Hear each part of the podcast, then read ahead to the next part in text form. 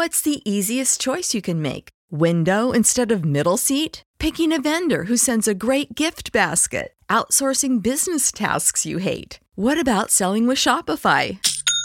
Whether you're selling a little or a lot, Shopify helps you do your thing, however you cha-ching. Shopify is the global commerce platform that helps you sell at every stage of your business. From the launch your online shop stage to the first real life store stage, all the way to the did we just hit a million orders stage. Shopify's there to help you grow. Whether you're selling scented soap or offering outdoor outfits, Shopify helps you sell. Wherever and whatever you're selling, Shopify's got you covered. Sign up for a $1 per month trial period at shopify.com slash try. Go to shopify.com slash try now to grow your business, no matter what stage you're in. Shopify.com slash try.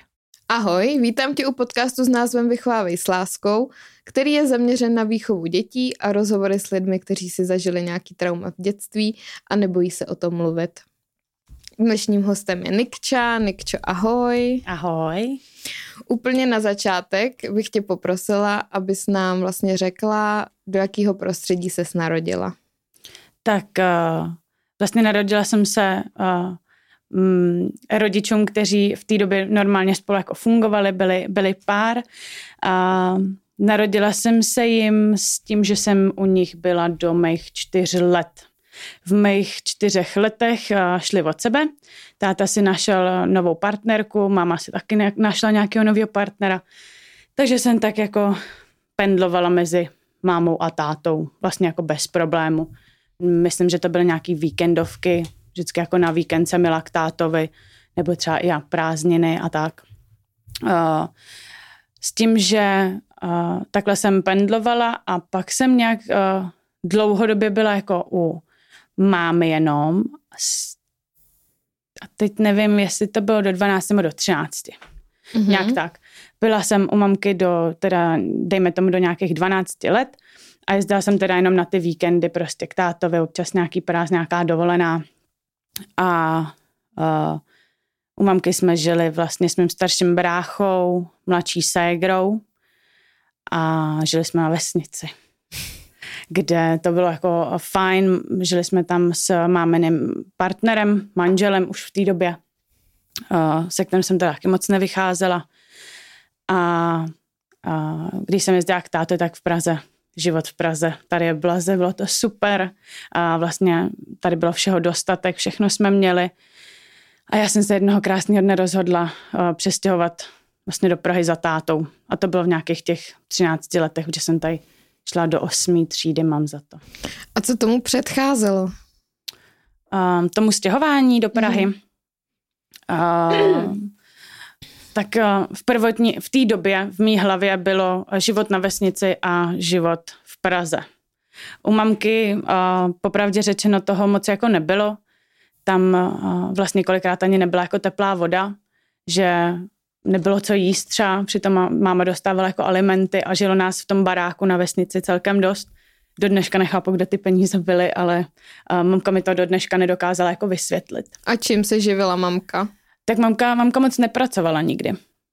Takže ta byla, ta byla mateřská anebo podpora. A nevyčítala se někdy mamce to, že kdyby třeba pracovala, tak ta životní úroveň vaše by byla vyšší? Určitě. Určitě. V té době já jsem dost takovej jako zabedněný člověk a kolikrát opravdu rychleji mluvím, než přemýšlím, takže určitě jsem jí to jako nespočetněkrát to vyčetla, že aby měla třeba jako víc pracovat. A už v té době, a to jsem byla opravdu jako uh, mladá, mal, malý dítě, jako opravdu třeba nevím, desetiletý, v těch třinácti určitě jsem mi to už vyčetla. Takže vlastně jeden z důvodů bylo to, aby se vlastně u toho taťky mm-hmm. měla líp mm-hmm. po všech stránkách. Mm-hmm. Než se přestěhovala k tomu taťkovi, jak tě ta mamka vychovávala? Jakým způsobem? Mm. Taky ten uh, jako samorost jsem byla, nebo byli jsme všichni jako tři děti, že vlastně nikdo úplně jako nedbal na to, uh, jaký známky budeme mít, nebo uh, takové, taká ta jako průprava do toho života nějakým uh, takým tím jako za mě standardním jako způsobem, jakože opravdu mejt si ruce, já nevím, uh, jít nějaký řád, jako tam nebyl vůbec mm. vlastně řád v té v tý domácnosti, že tam bylo úplně jedno, v kolik my půjdeme spát a to jsme byli jako děti, že uh, tam to bylo opravdu tak jako tak jako volnočasová prostě, jaký volnočas jako život, že vlastně nikdo nic jako neřešil. Takže, Takže v podstatě taková zanedbávající hmm, to, péče. Jo. Když to tak vezmu jo. jako v potaz to, že tvoje mamka vlastně nepracovala hmm, a byla doma, hmm, takže hmm. měla vlastně čas se vám věnovat. Jo.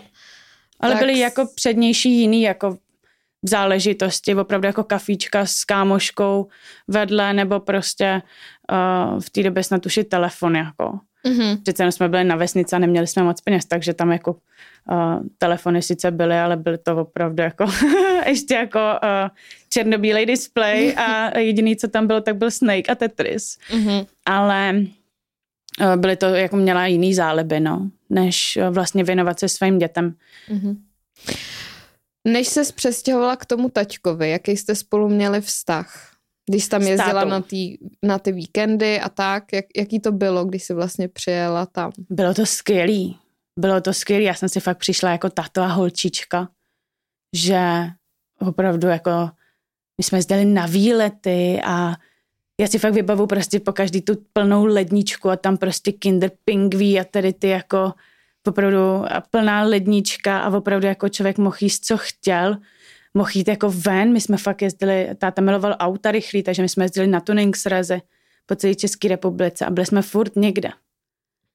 Takže to byl prostě Diametrálně úplně, odlišný. úplně, jako to fakt bylo jak takový, taky ty pohádky prostě jako dvě sestry, dvojčata, která jedna žije fakt v chudobě a druhá v tom bohatství. Mm-hmm. Že tam opravdu byl jako markantní rozdíl v té životní úrovni. A jak se teda přestěhovala k tomu taťkovi, jak se ten vztah změnil?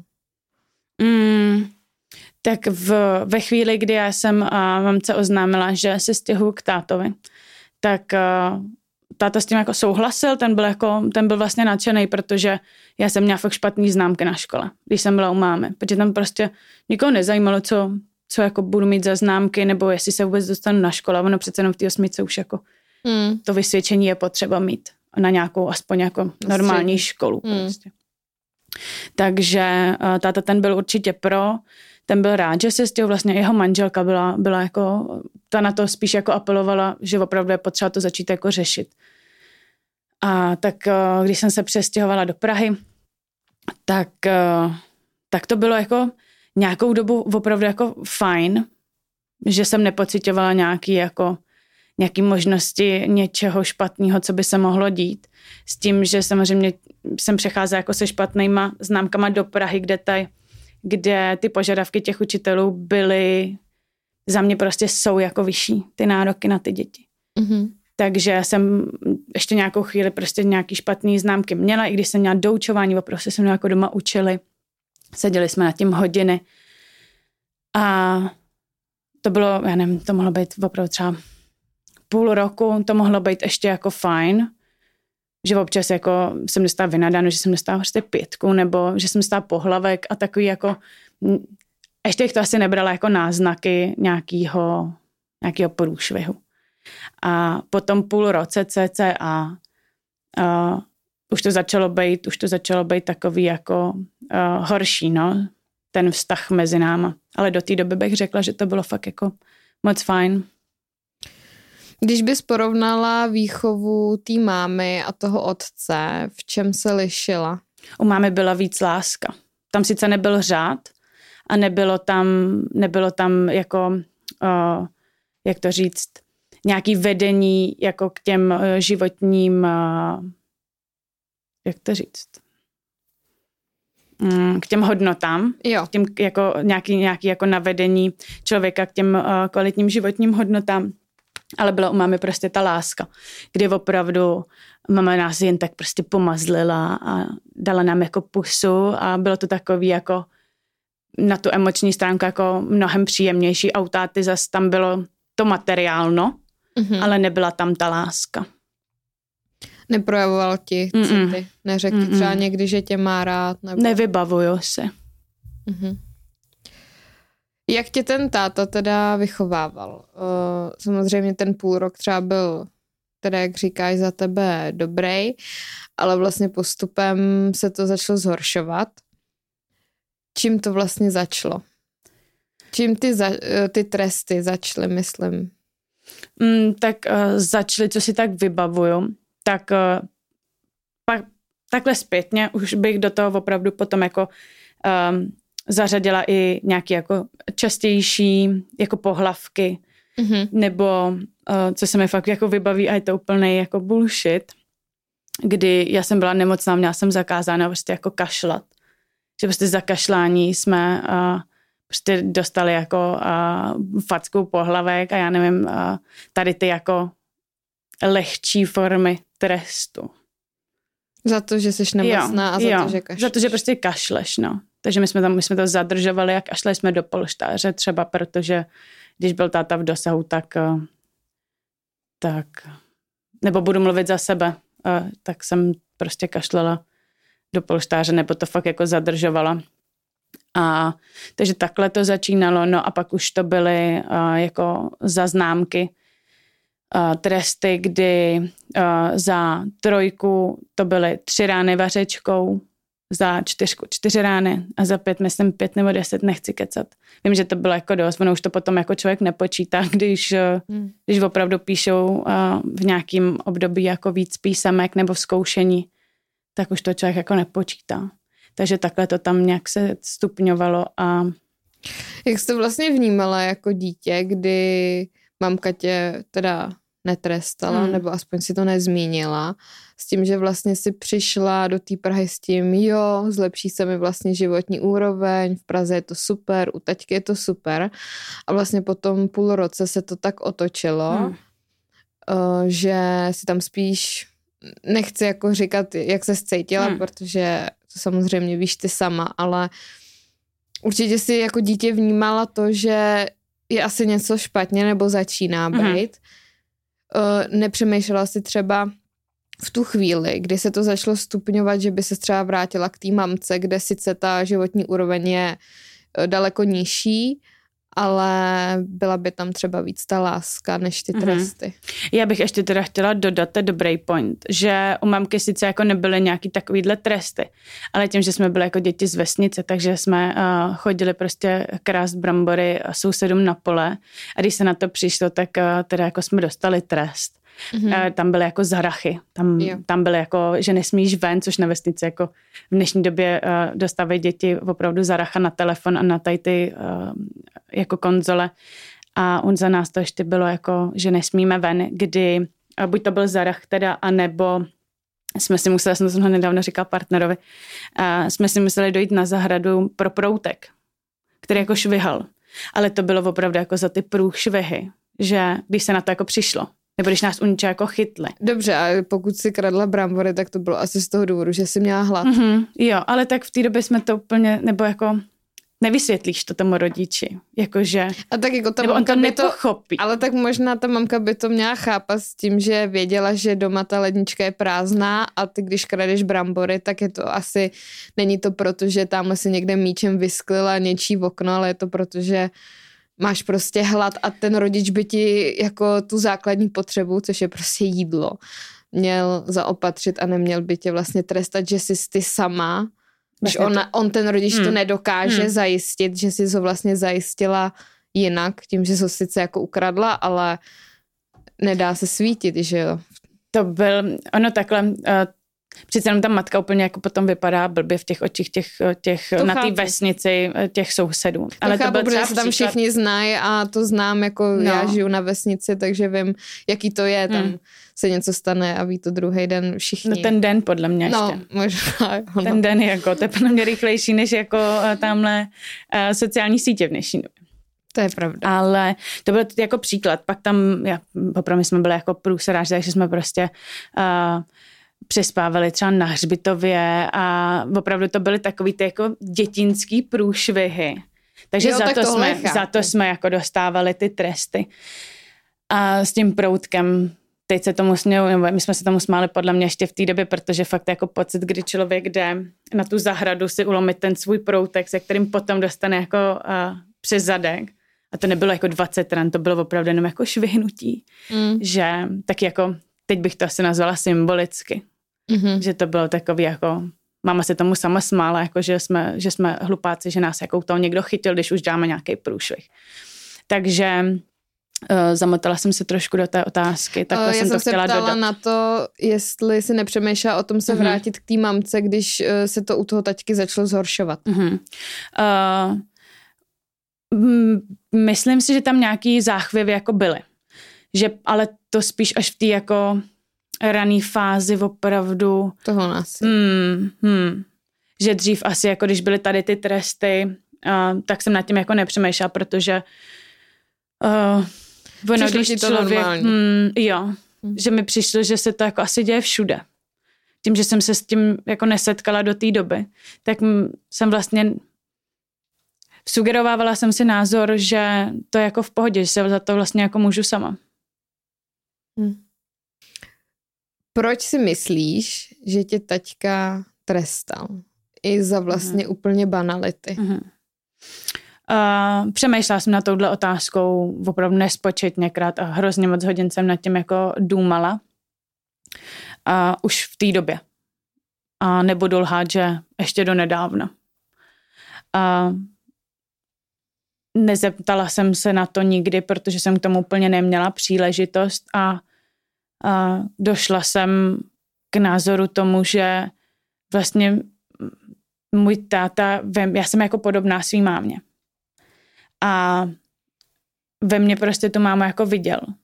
A když si třeba něco jako asi udělali, protože úplně jako důvod jejich rozchodu nevím, tak kdyby si třeba jako ublížili, mm-hmm tak eh, tím, že já jsem jako mámy dcera a jakože jsem... Jsi podobná. Hmm, hmm, že spíš jako asi tak, no, bych si to vysvětla, protože na jiný jako řešení, který by dávalo hlavu a patu, jsem opravdu jako nepřišla. Protože nevěřím tomu, že někomu jen tak jako rupne a, hmm. a bez jakýhokoliv důvodu. Možná jako tohle není důvod k tomu, uh, jako domácímu násilí, ale k tomu toho člověka to jako k tomu asi vyprovokuje přece jenom. Hmm.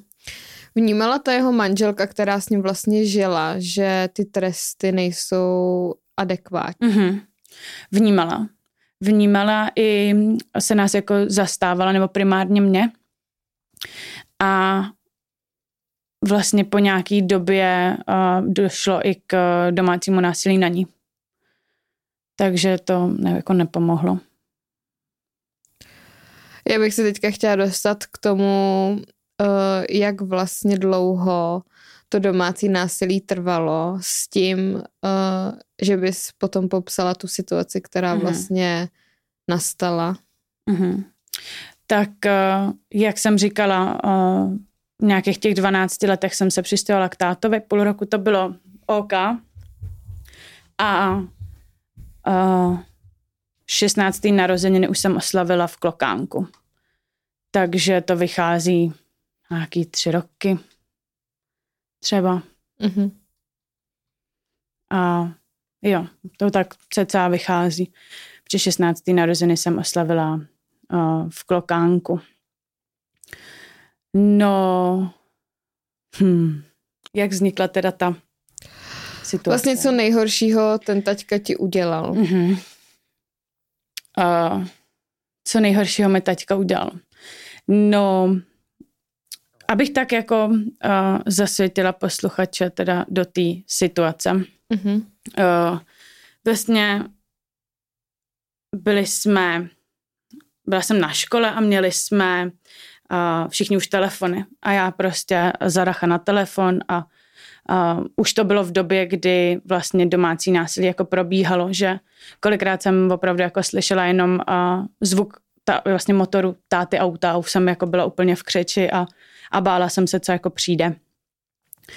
A měla jsem od uh, souseda, uh, skvělý člověk, hrozně mi pomáhal jako po, po psychické stránce v té době. Uh, měla jsem od jeho rodičů počený telefon, prostě SOS telefon.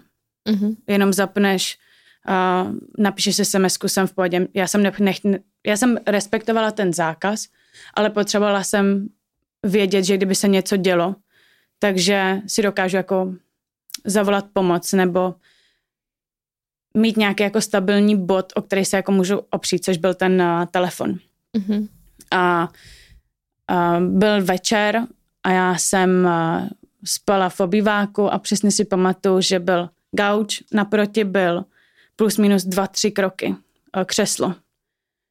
Takhle jako z boku. A ležela jsem, spala jsem na tom gauči a když jsem přišla domů, vlastně ještě předtím, jako ze školy, jak jsem ten telefon vždycky vypínala a házela jsem ho do skříně prostě, dozadu mm-hmm. a vypnutý. No ale ten, tenhle ten den uh, jsem přišla a prostě jsem ho asi nevypla. Nebo určitě jsem ho nevypla, protože se rozsvítil.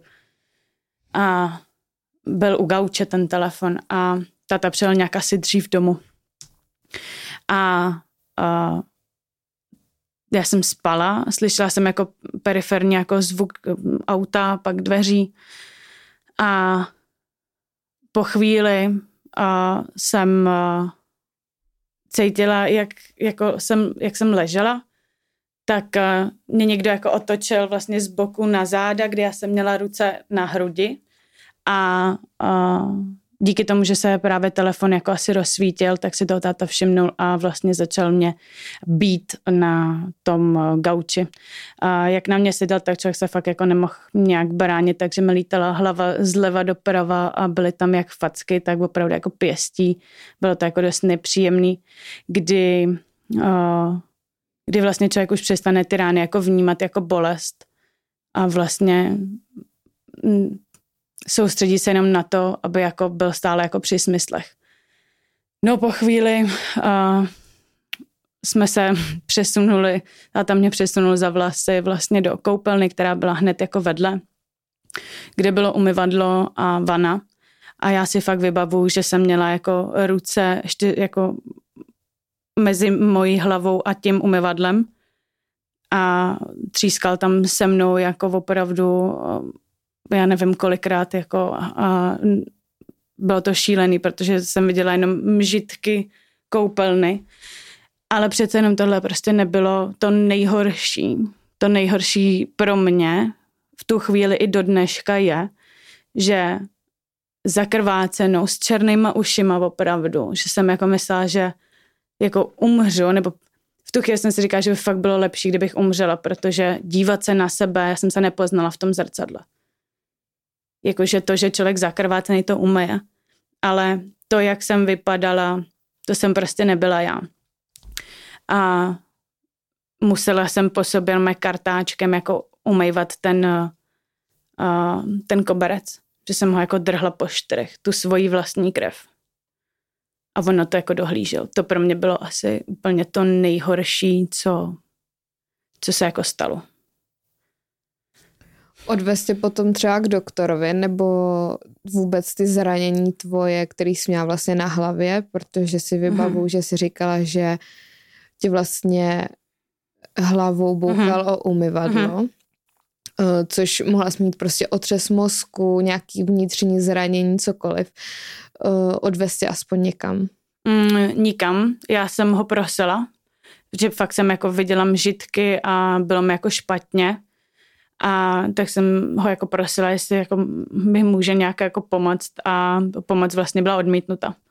Že uh, vlastně jako žádný doktor, nic a jenom mě vlastně kontroloval, jestli jako dechám a jestli jako jsem v pohodě, že jsme to tak jako přešli prostě. Musela si mít určitě po tomhle jako incidentu viditelných zranění. Uh-huh. Jak jsi to řešila, když jsi prostě chodila do školy a všim si třeba toho někdo?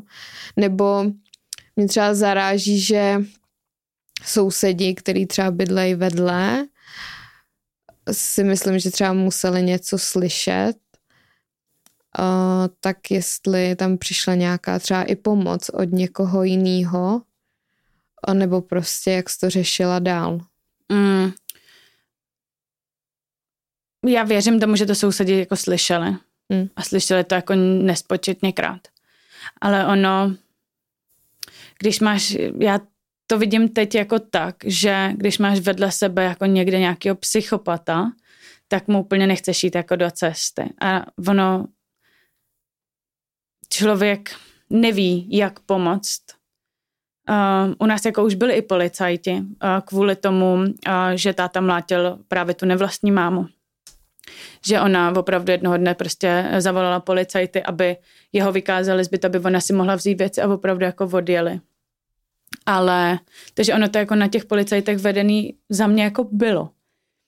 Ale nikdo to jako neřešil. Třeba lidi to věděli, třeba ty rodiče toho spolužáka, věděli to podle mě troje rodiče uh, mých spolužáků, kterým jsem to jako řekla a byli jsme opravdu s těma uh, spolužákama jsme byli jako velký přátelé a jejich rodiče to prostě věděli, protože proč jako ne.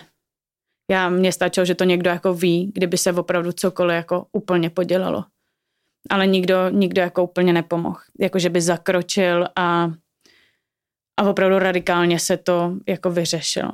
Což udělá opravdu jako málo kdo, protože nikdo neví, jak.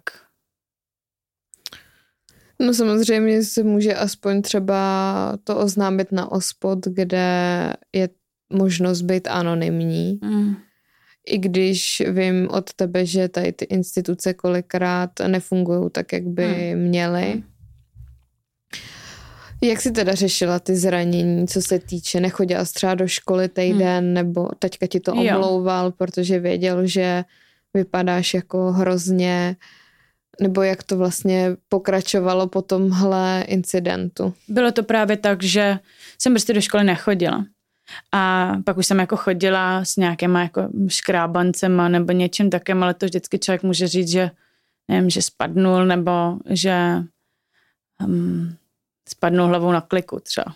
Nebo hmm. že schody a tak, taky ty klasické asi výmluvy. Ale já vím, že jsem párkrát tady ty jako uh, výmluvy uh, řekla, ale pak už jsem to fakt jako chtěla řešit, takže jsem uh, začala chodit uh, ke školní psycholožce která uh, za mě prostě neodvádí sv- nebo neodváděla tahle konkrétní kvalitně svoji práci, protože vlastně díky jejím radám se to u nás doma mnohem víc zhoršilo.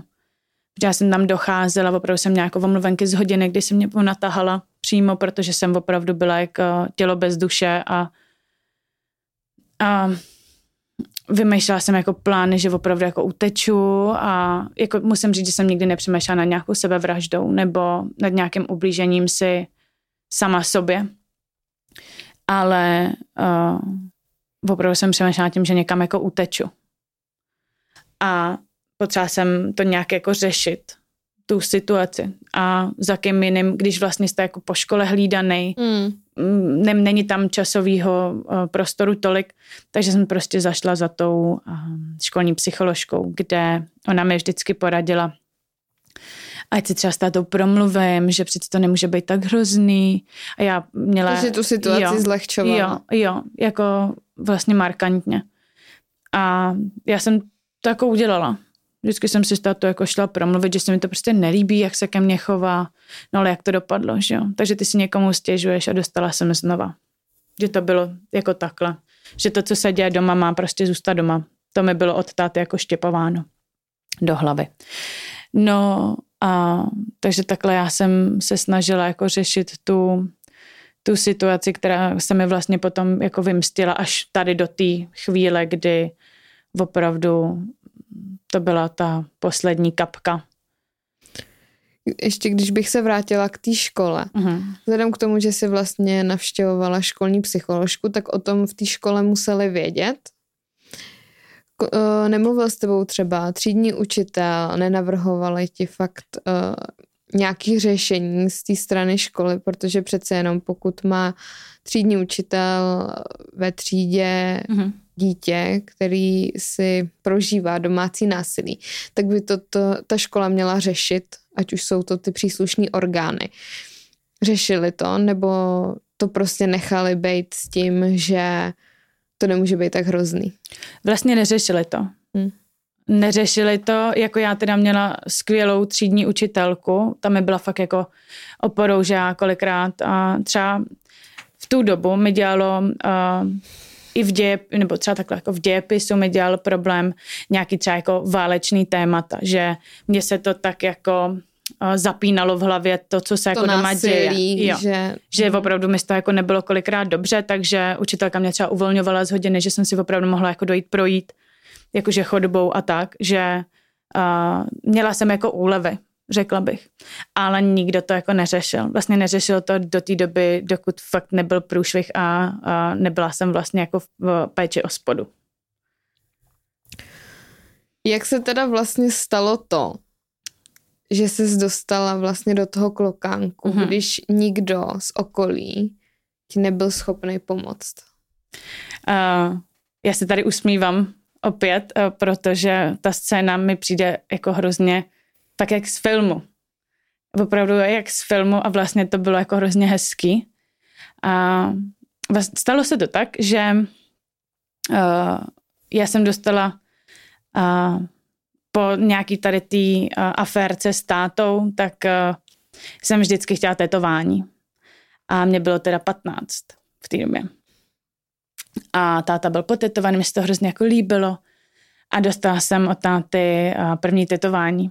Takže já jela ještě s monoklem, kdy to byl tátův kámoš, takže se jako neptal, že Je důležité asi ještě zmínit, že ti to tetování táta dal proto, aby mm-hmm. se ti v podstatě za to, co ti mm-hmm. udělal, omluvil. Jo. A myslel si, že tím je to vlastně smazaný. Jo, že jsem dostala také jako dárek právě tady po té jako aférce a právě jako své první tetování.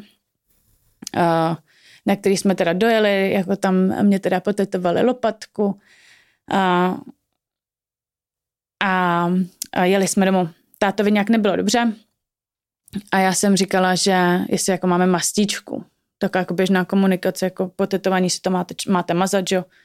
tak uh, jsme řešili, jestli doma máme mastičku, s tím, že jsme neměli. A táta mi říkal, abych si dojela za jeho tehdejší jako novou partnerkou a ať si dojedu, ona pracuje v obchodním centru, ať si tam dojedu do lékárny pro mastičku tak jsem tam vyjela. To byla cesta, podle mě třeba 20 minut autobusem. A přestup tam byl. A já jsem tam dojela, teď vlastně tím, že jsem měla za jeho jako tehdejší partnerku, která o tom taky věděla, co se doma děje, tak eh, vlastně ta byla jako v klidu, že ví, kde jsem a jako nic se nestane.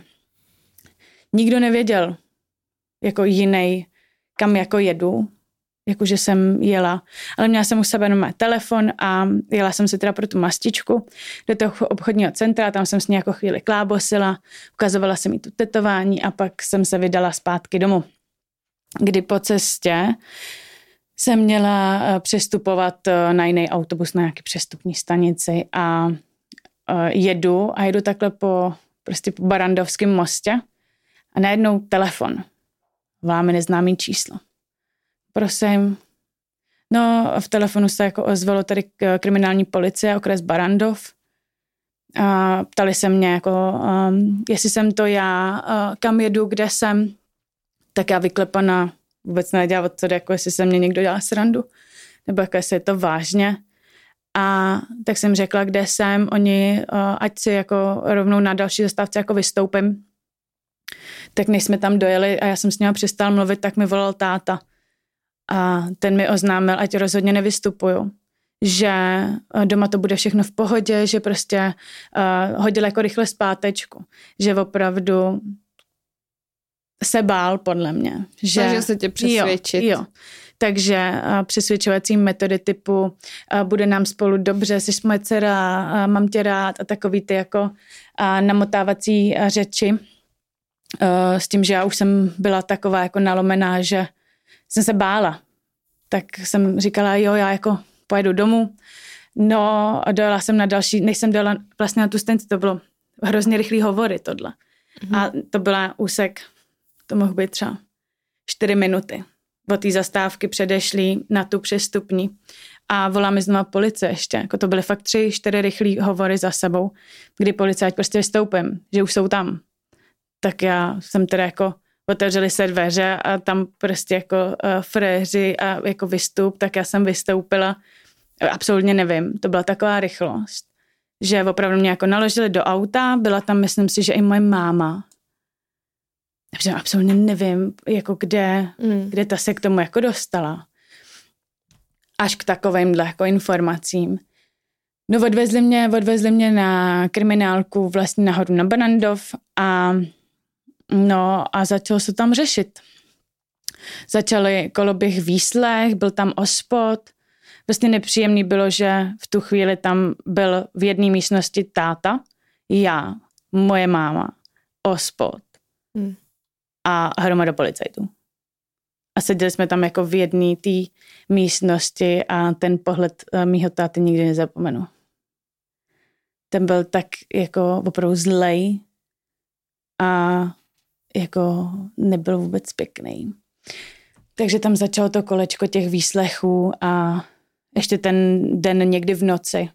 Myslím, že ve dvě ráno, že jsem zrovna nedávno se o tom bavila s tetou z klokánku, že snad kolem druhý ráno nebo něco takového nad ránem jsem a mě přivezli do klokánku. Když tam figuruje ještě ta máma, hmm. nebyla možnost třeba se vrátit k ní, když s tím tátou to dopadlo takhle. A brala z to, že vlastně brala z to ten klokánek a celkově tady tu situaci, která potom vznikla jako takovou jako takový útěk jako do bezpečí, nebo třeba si zříkala, tyjo, já se prostě chci vrátit, já nechci tady do klokánku, já chci být u toho táty, protože jako spousta spousta týraných prostě dětí má v sobě sugerovaný, že radši nějaký kontakt než žádný. Tak jak jsi to vnímala? Vnímala jsi to vlastně jako vysvobození? Určitě jsem to vnímala jako vysvobození. V, myslím si, bo troufnu si říct, že mě ani nenapadlo se jako k tátovi vrátit že to, že jsem až v pozdějším jako e, nějakém věku chtěla s tátou jako navázat znova kontakt, to je věc, to je věc jako jiná. Mm. Ale v té době určitě jsem to brala jako kontakt a nechtěla jsem ho ani vidět. A hrozně jsem se bála, že se na mě někde počká. Vím, že uh, vlastně z ospodu uh, že i u školy snad byla, byla chvíle jako policie, že opravdu uh, hrozilo, že, že tam táta jako uh, vlastně přijde. Škola byla obeznámena, že vlastně uh, mě nesmí nikomu jako vydávat, jakože kdyby náhodou někdo přišel a řekl, jdu si vyzvenout jako Nikolu, tak vlastně hmm. jako nesmí, že opravdu se musel vždycky volat jako vlastně do klokánku, všechno muselo jít přes klokánek. Takže já jsem se kolikrát bála, že si táta jako pro mě někam přijde. Vlastně i z klokánku mi uh, párkrát uh, teta psala, ať nejezdím, že táta je jako před klokánkem. Takže jsem čekala jako chvíli venku, ale nikdy na nic nedošlo. A proč jsi teda nešla zpátky k té mamce? Uh, podle mě to ani nešlo. Protože tím, že já jsem odešla vlastně jako papírově k tátovi z určitých důvodů, tak než by, než by prošlo nějaké šetření, mm-hmm. tak by to trvalo hrozně dlouho. A vlastně z klokánku já jsem šla, si mě vzala do pěstounské péče tátova tehdejší manželka. Vlastně uh, ta, se kterou tam byl vlastně uh, od těch mých čtyř let. Takže ta si mě vzala do pěstonský péče z klokánku. Jak jsi dlouho byla v tom klokánku a jak se tam cítila? A cítila jsem se tam hrozně dobře. Bylo to, bylo to skvělé a na to hrozně ráda jako vzpomínám. A dost často se tam i jako vracím na návštěvy a vlastně každý rokem dělám takového jako Ježíška, že se jim snažím jako pomoct a jakkoliv jako pomoct. A, a vzpomínám na to hrozně jako ráda, bylo to, bylo to hrozně jako super, člověk, když tam opravdu asi jako dodržuje nějaký pravidla a to není jako uh, pravidla typu teď budeš sedět, teď tamhle to, že to není jako nic dirigentského, ale opravdu, když člověk jako uh, chodí včas, tak jak má a uh, platí to, co se jako řekne, a nevím, je prostě slušný, tak eh, si myslím, že se umějí prostě jako chovat taky úplně skvěle. Předpokládám, že když je dítě opravdu jako zlobivec, takže třeba nemá takový benevolence, ale je to za mě jako skvělý institut, který je na správném místě a jsou tam jako lidi se, správ, se srdcem na správném místě. A byla jsi tam jak dlouho? Mm, já si to přesně nepamatuju. Já to mám tak jako v mlze, ale řekla bych, že do půl roka jsem byla pryč. Využila jsi ještě někoho jiného k té pomoci, než třeba tu školní psycholožku, zmiňovala třeba mm-hmm. linku bezpečí. Mm-hmm. Jak třeba tu linku bezpečí vnímáš pro mm. lidi, kteří třeba mají problém, hodně to lidi doporučuje tam mm. volat. Jakou máš ty zkušenost? Uh, tak zcela upřímně moje zkušenost nebyla nijak dobrá. Uh, buď si mysleli, že si dělám srandu, takže mi to hned položili. A volala jsem tam nespočetněkrát. To, protože člověk jako nemá to dítě hlavně asi ani neví, jo. kam se obrátit jo. a ta linka jo. bezpečí a to vlastně je hodně škole, prezentovaná jo. Jo. jako něco se vám děje, jo. zavolejte tam, tak právě proto mě zajímá tahle zkušenost. Jo. Vlastně na škole byly většinou taky ty přednášky jako uh, o takých těch životních jako problémech. Na školách to tak bývalo, já myslím, že to je i dneska kdy právě se zmiňovala linka bezpečí. A v určitý chvíli prostě jsem tam jako zkusila zavolat, aby mi jako poradili, co mám jako dělat, nebo aby mě spíš uklidnili. Mi to přijde, že je to, že je to právě linka na to, jako člověka spíš uklidnit, než mu pomoct, protože přece jenom volá člověk jako anonymně a po mý zkušenosti, kdy jsem tam opravdu teda volala, tak buď si mysleli, že si dělám srandu, a, což mnohem víc zabolí, když se to opravdu jako děje, a tím pádem mi to položili ten hovor a nebo mi poradili opravdu uh, to, co prostě mi radila školní psycholožka, jakože promluvte si s tatínkem nebo uh, zkuste si nad tím sednout a vymyslet jako řešení, že opravdu to byly asi kdybych tam volala jako dítě uh, s tím, že se bojím, uh, že neumím na písemku, tak asi tohle by mi třeba pomohlo. Ale hmm. rozhodně asi... Uh, ne v tomhle hmm, případě. Hmm, hmm. Takže za mě uh, v tomhle případě ta linka bezpečí jako um, neudělala svoji, svoji práci a vlastně mi nějak uh, nepomohla, ba naopak mi dost uškodila. Když jsme se bavili spolu posledně, tak si zmiňovala, že máš nějaký psychický problém. Mm-hmm v kolika letech ti ty psychické problémy začaly a myslíš si, že na to má vliv ta výchova a to dětství? Mm-hmm. Uh, tak uh, psychický problém, já jsem nikdy moc nepocitovala. Mm-hmm. Jakože vlastně donedávna jsem vůbec nevěděla, že bych nějaký takovýhle jako problémy mohla mít. S tím, že uh, je to dva a půl roku to může být, dva a půl roku to může být, kdy uh, jsem prošla úplně uh, jako vyhořením a složením se úplně jako ze mě prostě nebylo nic jako. A vlastně bylo to i díky covidu, já jsem přišla o práci, byl tam velký rozchod, byly tam jako takový těžší případy vlastně v mém životě jako mm-hmm. najednou. A já už nevěděla vlastně jako co se sebou a byla jsem uh, v takovém momentu, že, že jsem jako říkala, vlastně jsem ani nic jako neříkala, že jsem opravdu jenom jako seděla a nechtěla jsem ani jako koukat. A můj, moje přání bylo opravdu rozjet se v tom nejrychlejším autě, někam to narazit, ale vědět, že se mi nic nestane. A to jsem si říkala, tohle už je špatně. Jakože ani teď jsem nepřemýšlela nikdy jako nad tím, že bych si ublížila, ale opravdu úplně někam to jako narazit v brutální rychlosti, a v, ale vědět, že se jako mi nic nestane. Mě, mě uvedlo na myšlenku, že hele, jako asi, asi jako je to potřeba řešit. A začala jsem to teda řešit eh, s psychologem a s psychiatrem že jsem opravdu, mě stačilo krapet a já jsem byla zase rozložená prostě jak eh, pucle a dala jsem teda k psychologovi, ten mě poslal na psychiatry, že tady to jako je potřeba řešit eh, i jako medikačně, takže mi byly předepsány nějaký léky. Chodila jsem na terapie, kde jsme probírali vlastně všechno a pan, paní terapeutka říkala, že právě i tím, že vlastně doteď jsem to, nebo do, do té doby, než jsem se složila tak tím, že jsem všechno vlastně snášela jako sama a tu tíhu jsem si nesla, takže byla velká pravděpodobnost, že to prostě někde jako uh, už jako padne.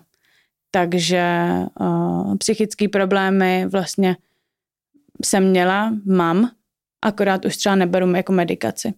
Že uh, to jako zvládám, ten stav třeba úzkosti, deprese a nějakou jako panickou ataku a tak.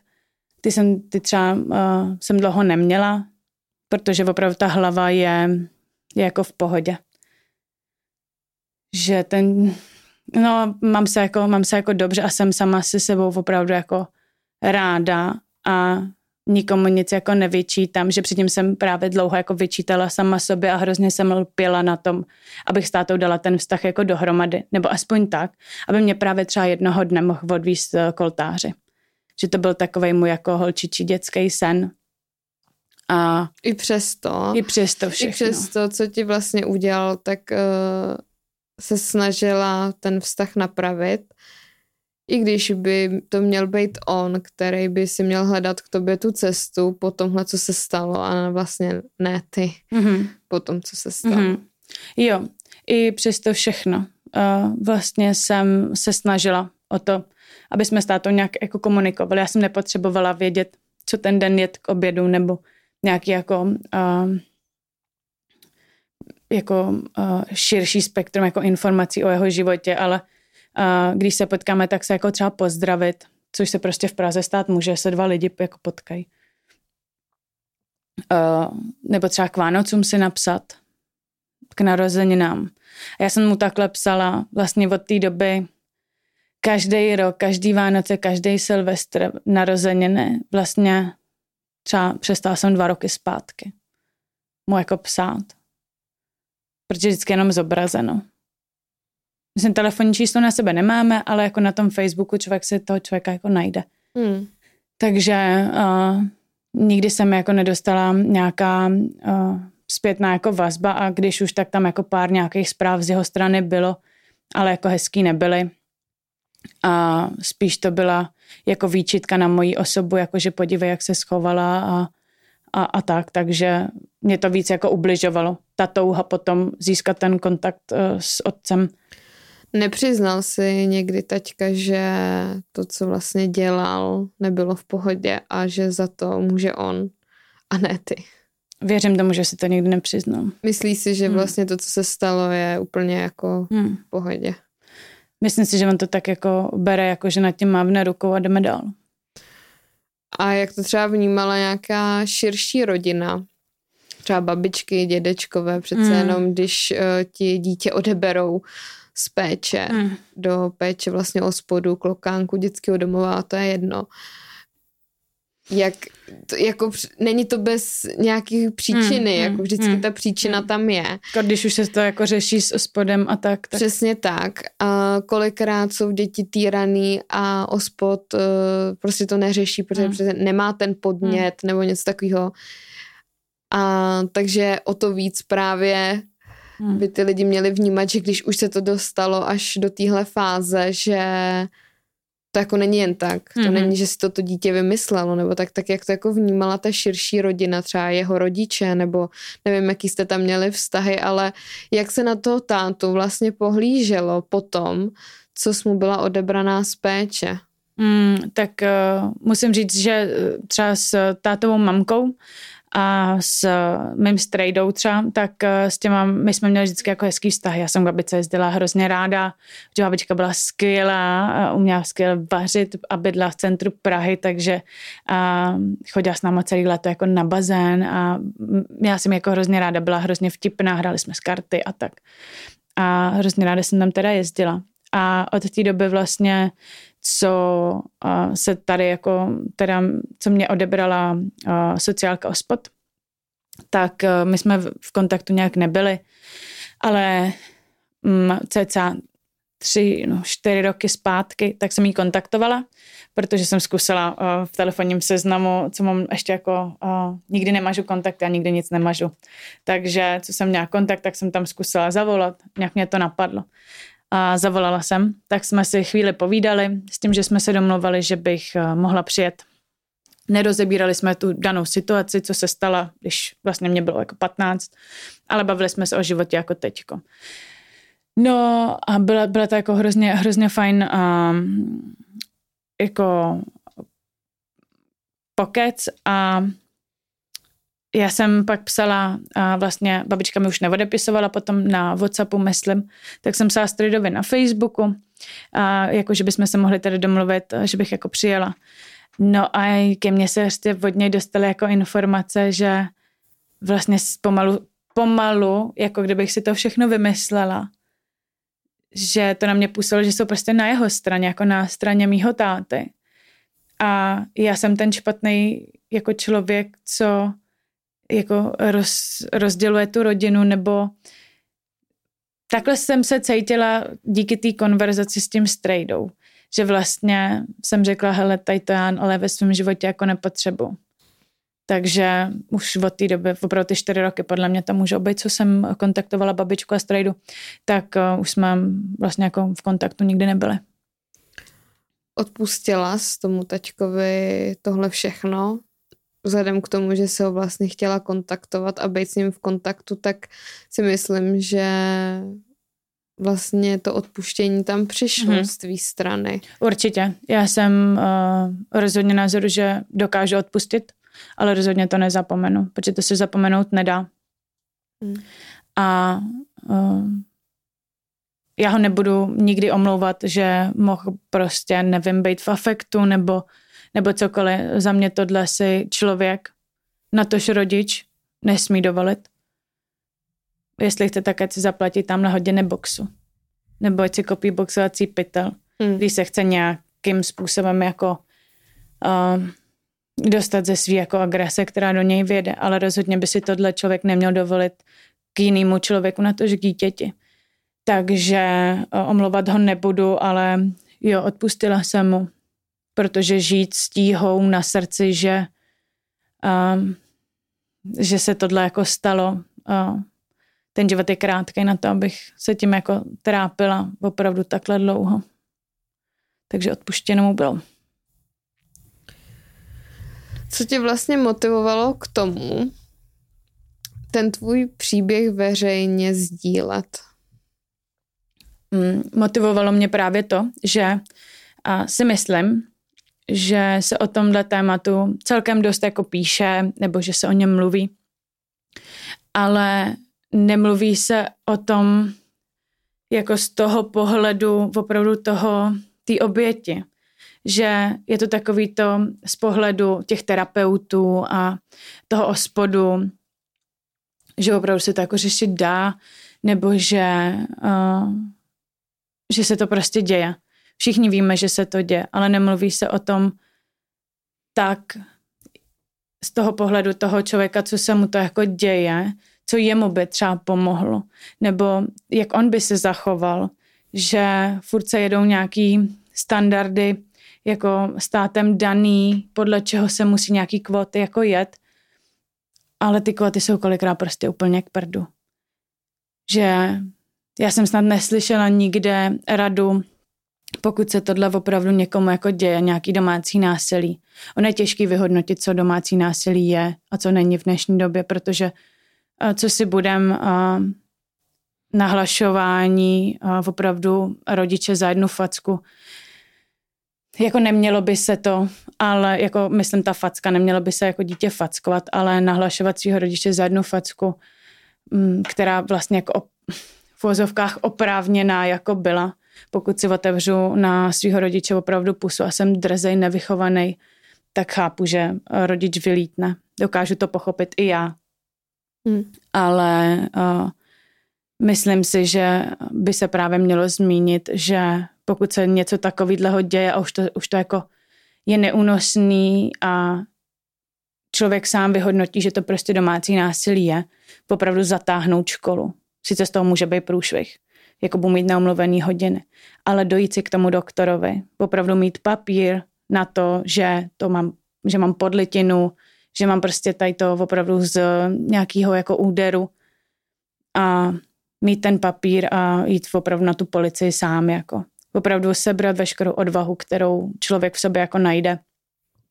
mít ten papír, protože s papírem prostě se pak řeší všechno mnohem líp od toho doktora. A jít na tu policii to nahlásit. Ty jsi chodila s těma zraněníma k doktorovi? Bohužel ne. Nenapadlo mě to. Hmm. Ty vlastně pracuješ Nikče jako chůva. Mm-hmm. Měla z, z té výchovy, jak jsi byla vychovávaná, nějaký přijatý vzorce, na kterých si pak musela pracovat s tím, že ty teď vlastně mám taky zodpovědnost vychovávat vlastně cizí děti. Uh, musela si třeba nastavit nějaký hranice, že tohle nechci dělat, i když třeba ti to naskakovalo při nějaký krizový situaci s těma dětma, když si vlastně celý život vyrůstala v násilném mm-hmm. prostředí. Ty jo, uh, já jsem na ten taky jako dost přemýšlela. Vlastně já o sobě, ty to bude znít hrozně, ale já fakt o sobě jako tvrdím, uh, že jsem jako hrozně hodný člověk. Protože to sama ze sebe jako cítím a věřím tomu, že to je jako přirozeně. Že opravdu na to, že že jsem jako měla uh, nějakou takovouhle jako minulost a dětství, tak o to víc já vlastně jako komunikuju s lidma o to více jako bavím a bavím se fakt, jak já se bavím s, do, s dospělým člověkem, kolikrát tak, jak s tím tříletým dítětem, kde já mu vyjadřu své pocity. A bavím se s ním, proč to po něm nechci. A opravdu kolikrát na mě ten dospělý kouká jako, proč se se mnou bavíš jako s blbcem. Mm-hmm. Ale jak člověk, jako ten druhý má vědět, jak já se cítím, když mu to neřeknu, nebo to na sebe nedám nějak znát. Takže uh, co se týče komunikace, tam žádný jako problém nikdy úplně nebyl. Problém byl třeba v partnerských jako životech, že jsem moc chlapům jako nevěřila.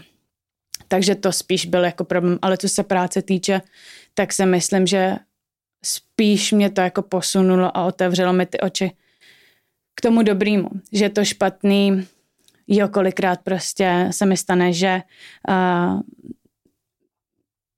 že třeba, já nevím, uh, jsou schody a dítě mi prostě běhá, běhá kolem těch schodů. Já mu vysvětlím, proč se jako neběhá kolem schodů nebo proč se neběhá po schodech a to dítě schválně se na mě otočí a řekne koukej a rozeběhne se jako k těm schodům. Tak to je za mě to provokace. A to kolikrát jako si říkám, jakože, jakože vypěním nebo jakože ve mně najednou vyjede ten adrenalin.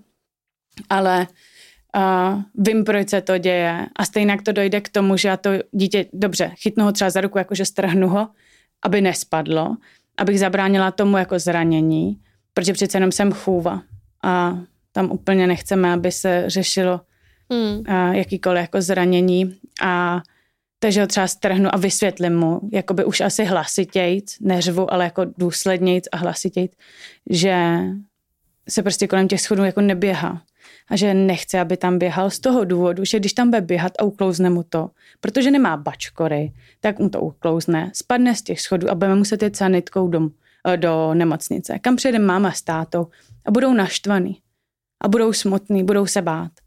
Hmm. A tady tím stylem já opravdu s těma dětma jako mluvím. Takže mě to opravdu spíš jako posunulo k tomu, že víc a důkladně jako komunikuju. A jak tě to ovlivnilo v těch partnerských vztazích? Mm, to byl hrozný boj ze začátku, kolem opravdu těch, těch 16, 17, 18, 19. To jako klobouk dolů před všema klukama, který uh, v té době vůbec uh, si mnou chtěli navázat jakýkoliv jiný blížší kontakt. Protože pro mě všichni byli, pro mě všichni byli jako, bude to znít hrozně, ale jako něco mý nějaký já, že opravdu jsem si s nima jako dokázala takhle hrát a byla jsem, že mě jedno jako jejich city a že jim vlastně nikomu jsem jako nic nevěřila, že mě někdo mohl mít rád, mě to bylo úplně jedno. Podle mě kecá chce mi ublížit. Takže já jsem jim ubližovala ještě dřív, než oni, ubližo, než oni mohli jako ublížit mě, jestli by vůbec ublížili mě. Takže tam byl, tam byl jako velký problém v tom, že já jsem prostě těm jako chlapům vůbec jako nevěřila a a nebyla jsem vůbec jako eh, vůči ním, eh, jak to říct, eh, loajální hmm. a nějakým způsobem dobrá parketa pro život. Jaký máš vztah vlastně teďka v dospělosti s tou mamkou? Ten vztah s taťkou si popsala a jak to je teďka s ní? Mm, tak s mamkou musím říct, máme hezký vztah. A rozhodně to není a asi to nikdy nebude na bázi máma, máma dcera ale jsme takový kamarádky s tím, že spíš vychovávám já moji mámu, než ona mě, ale a vlastně nejsou tam žádné jako výčitky z minulosti. A najeli jsme na nějakou opravdu jako tlustou čáru a pokračujeme jako od znova, kdy je to opravdu kamarádská báze, ale vydáme se celkem často, bydlíme kousek od sebe a v obě dvě jsme z Prahy, takže je to jako takřka kousek. A musím říct, že jako máme jako hezký vztah. Mm-hmm. Já bych se tě na závěr chtěla zeptat, jaký máš názor na fyzické tresty a příkazy a zákazy obecně potom, čím jsi vlastně ty jako člověk prošla? Mm-hmm. Uh, jak už jsem řekla, já fyzický trest dokážu pochopit, pokud je to opravdu uh, jakože dost, uh, jako beru trest jako plácnutí po zadku nebo přes ruku třeba jakoby uh, dítě, co uh, co prostě, nevím, uh, leží něco, já vím, že se tomu vždycky dá jako předejít, jo, aby se nemuselo uh, plácnout přes ruku, ale když už to k tomu dojde, tak opravdu jako uh, dítě bude chtít furt schazovat prostě skleničku z, ze stolu. Prostě já nevím, čtyřletý dítě bude chtít schodit, tak prostě vzít a opravdu jako plácnout. My, jako, je to fyzický trest. Ale nepřijde mi to nepřijde mi to tak špatný, jakože když je to tak tady ten jakoby výchovný, kdy opravdu 20krát člověk vysvětlí, proč se to nemá dělat, proč to nechcem, aby se to dělalo, co může jako nastat. A to dítě to opravdu jako na truc udělá, protože to chce vyzkoušet. A jsou věci, které prostě dítě zkusit jako nemá. Tak jako plácnutí po ruce přes zadek, za mě jako uh, je to přijatelný a nemám s tím jako problém. Ale uh, kdy je to prostě opakovaný a je to jako bez důvodu a je to jenom z toho důvodu, že, uh, že jako ho chci plácnout, mi přijde jako uh, zbytečně. Opravdu člověk by měl chodit na terapie sám jako rodič což by za mě měli asi všichni jako si najít svého terapeuta, protože to není nic špatného. Já ti moc děkuji, Nikčo, že jsi s náma sdílela tenhle příběh. Myslím si, že spousta lidí se v tom najde. A děkuji ti, že jsi přišla. Já děkuji za pozvání ještě jednou. A dneska to bude už všechno. Budu ráda za každou zpětnou reakci, odběr, like a vidíme se u dalšího dílu brzy na viděnou. Budu ráda, když podpoříte tento podcast sledováním sociálních sítí, které jsou v popisku.